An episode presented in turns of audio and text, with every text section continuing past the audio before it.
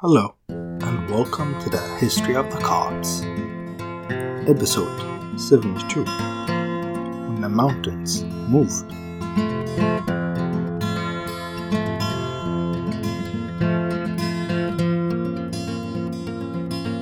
So last week we stopped in 975, with the Fatimid state established in Egypt, and Al holding a court that teemed with intellectual curiosity you had Berber chiefs, Shia theologians, Coptic bishops, and Ibn Kilis, a Jewish convert to Islam who still had close ties to the Jewish community in Egypt, and specifically sponsored a rabbi named Moses, who was also in Al Mu'izz's court. Abraham, our patriarch, would be part of this court, but wisely for diplomatic purposes he avoided the interreligious discussion that Al Mu'izz was a fan of and stuck to practical business and issues. He left those discussions to Sawiris, the bishop of Ashmonin, who had a gift with words and knew his stuff. And as I said last week, Sawiris was sharp, acerbic, and an intellectual force to be reckoned with. So naturally, he ended up butting heads with both Moses and Ibn Kilis. Now, the next series of events is super controversial under historicity and accuracy. I'm not planning to avoid looking at the events critically and try to figure out what is fiction and what is real. We always take the hard and less traveled road in this podcast.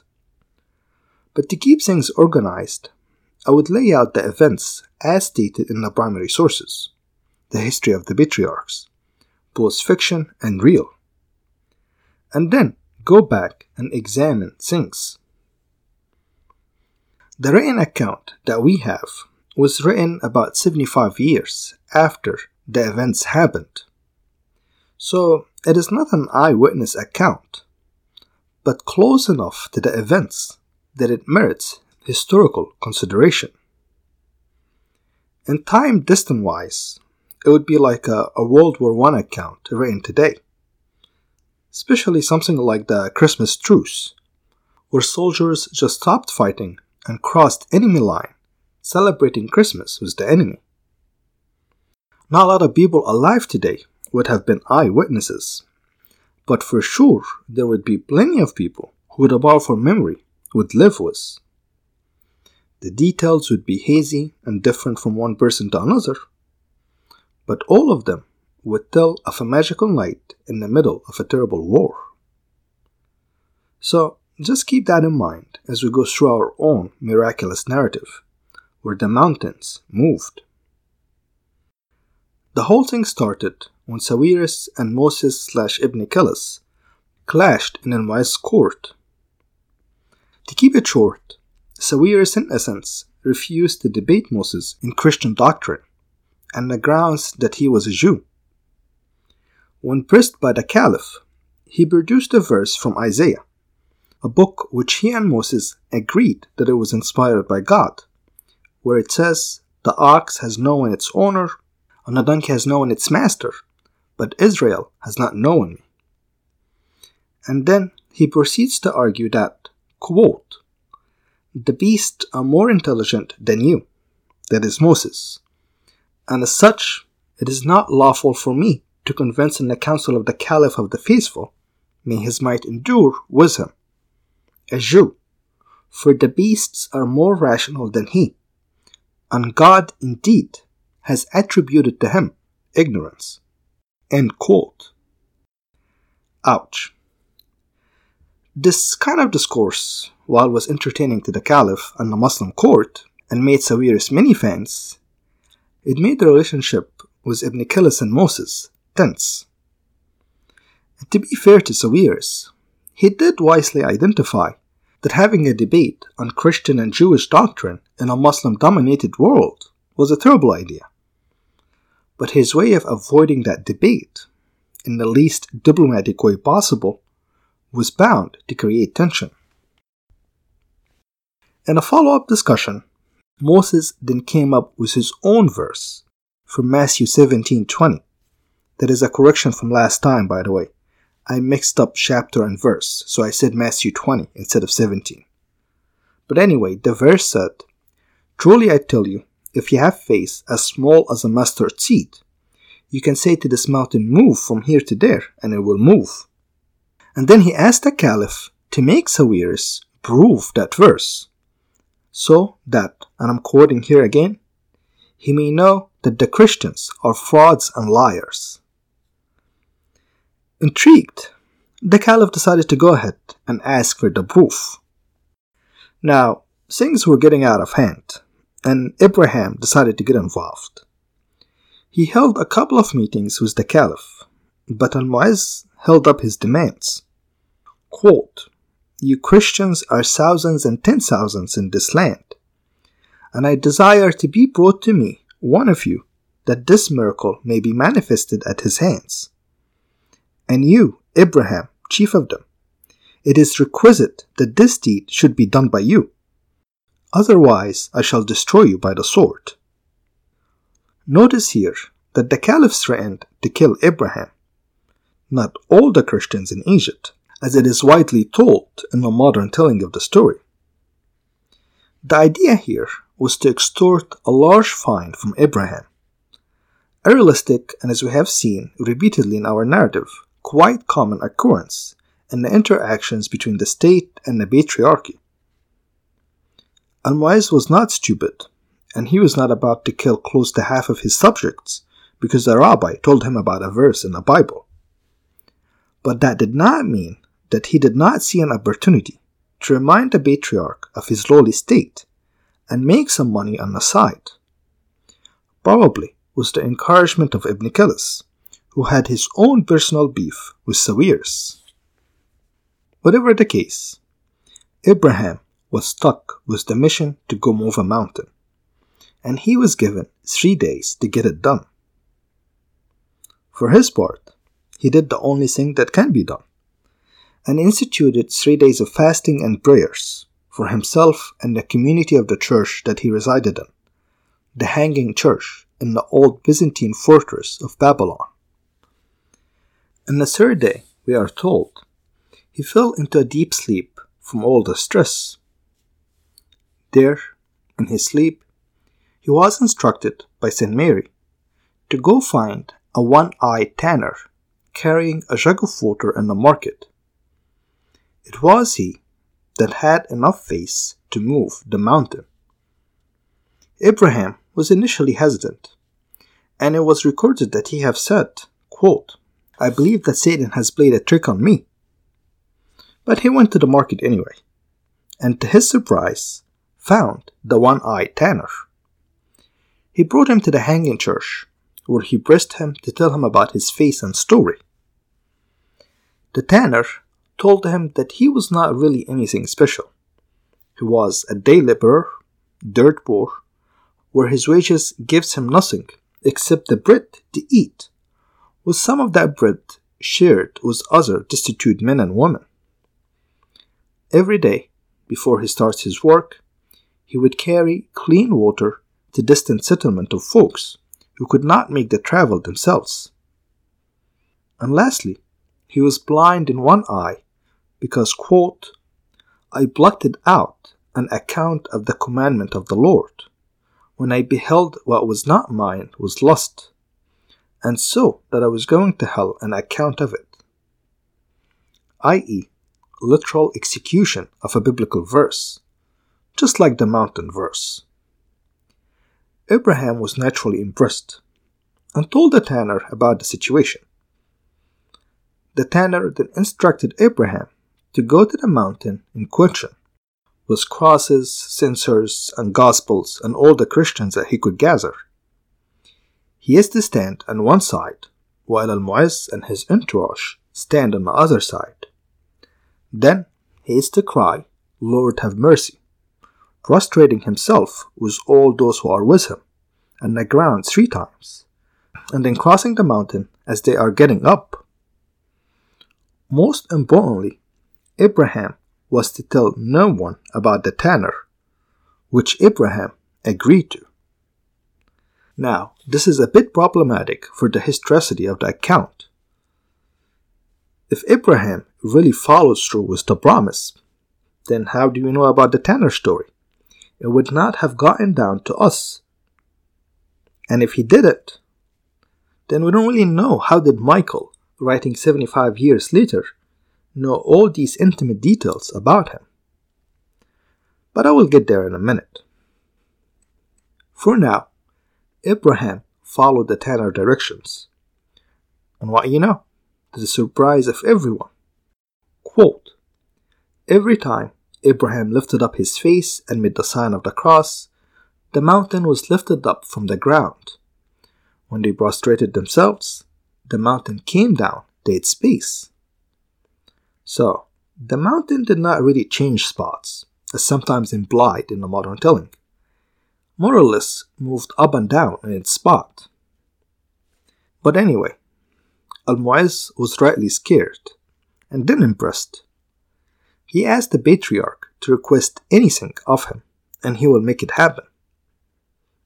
After diplomatically responding that he wants nothing, but that God strengthened his state and give him victory over the enemies, and Almoez diplomatically pressing him to ask for something, Abraham finally requested to rebuild a church in Fustat that was seized and turned into a sugarcane warehouse. Also, to renovate the hanging church, which was in disrepair. Now, the request here is pretty significant because even in the so called golden age of Christian Muslim relations in Egypt, a caliphal decree was needed to build or renovate a church. If you remember, all the way back in episode 64, The Jealous Servant, we talked about the emerging precepts of Dhimmitude under the Caliph al Mutawakkil, who died in 861, about a hundred years earlier. Well, now it was fully mature, at least on the everyday Muslim level. In those hundred years, it became the unquestionable law of the land that new churches could not be built in Muslim lands. Hence, Abraham's request of a rebuilding rather than a new building. Also, a renovation was not generally allowed. If there anything of a historical value here, is that it was literally easier to move a mountain than to build a new church in Egypt. And that's under a tolerant regime. And if you're wondering, Abraham's request had nothing to do with the money. Almoez offered to pay for the buildings, but Abraham refused. And further illustrating this point of how difficult it is was to build a church, is what happened after the caliphal decrees came out, and it became time to actually build a new church. Almost like a scene from modern Egypt, a mob gathered at the spot and proclaimed, quote, if we are all slain with one sword, we shall not allow anyone to place one stone upon another in this church. For the Ismaili Shia, i.e., the elite and most of the army at this point, the Caliph decrees were divine law, so it wasn't really a big deal if he decided that it's okay to build a church. But to the Sunni mob that was present, building a church in Islamic land was a violation of divine law, a worthy cause to fight the caliph for. As the leader of the mob, the imam who led the prayers of the local mosque put it when the caliph troops showed up to disperse the mob. I desire to die today in the name of God and to not let anyone build this church. Al Mu'izz, when he was told of the Imam heroism, told the soldiers to grant him his wish and bury him alive under the foundation. He backed down pretty quickly, but the soldiers decided to carry out the orders anyway. Abraham had to intervene again and beg Al Almoez to let the guy go. There was no way that the church would have functioned with a dead imam in its foundation. And so he was let go, and a church was built. It still exists today in Old Cairo and would function as the patriarchal seat from 13 to 1500 AD. The one present today is not the original one, so. The original church was burned by another mob in 1168, and the current one was rebuilt. Still so, at least its foundation are more than a thousand years old. And so we end the narrative of moving the mountain. Now, over the years, several layers were added to the story. The mountain was given a name and a location Al Muqattam Hills, east of Cairo. The Tanner was also given a name, Sam'an or Simon in English. And even a date to the events was given in 976 or 979. Both of them would be wrong anyway, as Al-Mu'izz died in December 975. Also, we are told in a later iteration of the story that Al-Mu'izz converted, and the church that was built was to baptize him, and in it, as a proof, was a large baptismal font for adults. Which is kinda true. The current church does have a large baptismal font, but remember, the original one was burned, and the current one was built in the 12th century, 300 years later after the miracle. So, yeah, the conversion is also not true. Even until the 20th century, more layers were being added to the story. On August 4th, 1991, Saint Sam'an relics were apparently miraculously found, and a huge church sprung in the heart of Al-Muqattam in his name. Also, a modernized biography of his life with more details was published.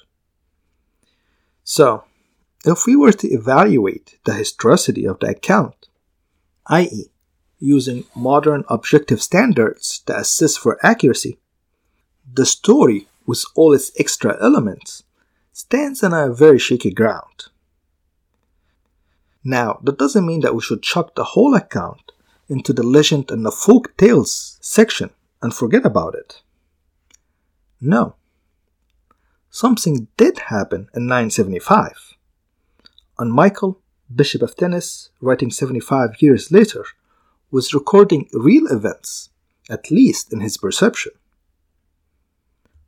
In its core, the moving of the mountain account records real individuals who we know did exist, and interactions between those individuals that is entirely fitting with other accounts of the time.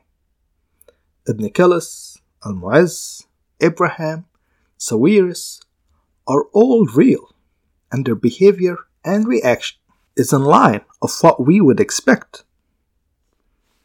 The account would be entirely realistic if we were to replace a mountain that is moving up and down to a massive earthquake that shook it side to side.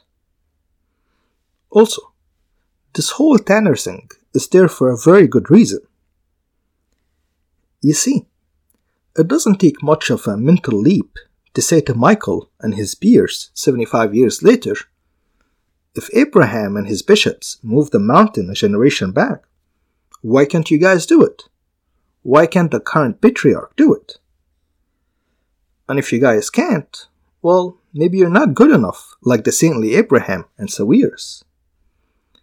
The tanner needed to be there. He was the exceptional saint, performing an exceptional miracle. Thus, it made total sense to make him unanimous, an everyday man. And who knows, he may have really existed. It's hard to reconcile so, given his insistence of staying unanimous, and Michael not giving him a name, and then later all the other details and layers that were added to the story. So, yeah, if you ask me, the account and its core, based on the earliest written account by Michael Bishop of Tinnis, is based on real events and individuals. Through the years, several layers of details were added to serve a specific purpose. For example, as a personal eyewitness, I can tell you for sure that the latest layer, the relics of San Sam'an, helped transform Al Muqattam into a pilgrimage site, which transformed the area economically and allowed for a huge cathedral to be built. In the same light, could assigning a specific location east of Cairo help in the official move of the patriarchy from Alexandria to Cairo in 1047? Maybe. Could the naming of the Tanner and his veneration as a saint help in establishing the Church of St. Macarius as the patriarchal seat in 1200? Possibly. Now, interestingly, there is an academic geological paper out there that cataloged all the known earthquakes in Egypt by cross referencing various narrative accounts, mostly Arabic ones, but Ibn Batrik narrative is there as well. The authors do not mention Al Muqattam. They probably don't even know about it, as it is not in a historical journal, but a geology one. In this paper, it is clear that something did happen in Egypt in the 10th century. In that century, there were recorded eight large earthquakes, compared to three in the century before it and three in the century after it. In a matter of fact, the 10th century had the most recorded earthquakes ever, second only to the 15th century, which was another peak where the lighthouse of Alexandria was destroyed. The dates don't exactly fit, so proceed with caution here. It's just something to think about. The last thing I'm going to say about this topic, and really a disclaimer about all the above, is the lack of research and inquiry into it. There are tons of opportunities for research here, and I have no doubt if, let's say, a group of archaeologists were to go and dig around the Church of St. Macarius, a whole new set of data and facts can completely change everything. The possibility that I'm wrong in something here is close to 100%. But that's okay. The idea here is to present the best available data as of today. And in our case, the research as of now is pretty slim. To end this week's episode, I would like to wrap up the career of Abraham. After the miracle of the mountain, he continued in his post for three more years. In those years, continued to have an excellent relationship with Al Aziz, Al Mu'izz's son and heir and a new caliph. And from that, he was able to initiate a building and a renovation program for the churches of Alexandria. As part of this program, he either reduced or started, and I'm leaning toward the latter, their yearly payment. Instead of a thousand dinars, so, he paid them 500 dinars. Still, a relatively large sum. Not a problem for Abraham, but Simony will rebound instantly the moment that he dies, which happened in late 978 suddenly and without warning. Like I mentioned last week, a rumor went around that he was poisoned, but without any hard evidence. Ibrahim ended up being a brief light of sainthood in a very dark period of the history of the Copts. After his death, everything will return back to what it was before his time. Simony would be a fact of life with all the vices that it brings. Patriarchs would be weak figureheads, overwhelmed quite easily by the tumults of the region geopolitics. And, as I alluded to earlier, the Copts would do okay under the Fatimids as individuals. But really, it was mostly an elite class of civil administrators who would do very well for themselves. The Coptic Church as an organization would continue its decline, and with it, the Copts as a people with a unique identity. When the Fatimids go away, the Coptic population would collapse pretty quickly in Egypt. The Crusades are often blamed, which is partially true. The Crusaders would be the trigger, but really, they just accelerated a process of gradual decline. You see, as it will become clear in the upcoming episodes, the Fatimids era was not a golden age where things got better. No, it was an era where individual Copts at the top of a large base could do well.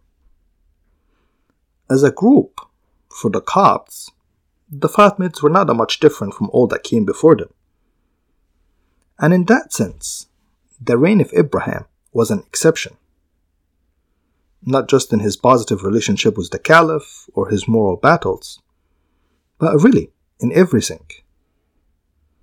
His legacy was to be the exception. A Syrian in an Egyptian church, a layman in a truly monastic establishment, a reformer in a long line of decline, a saint in a world of corruption. Thank you for listening. Farewell, and until next time.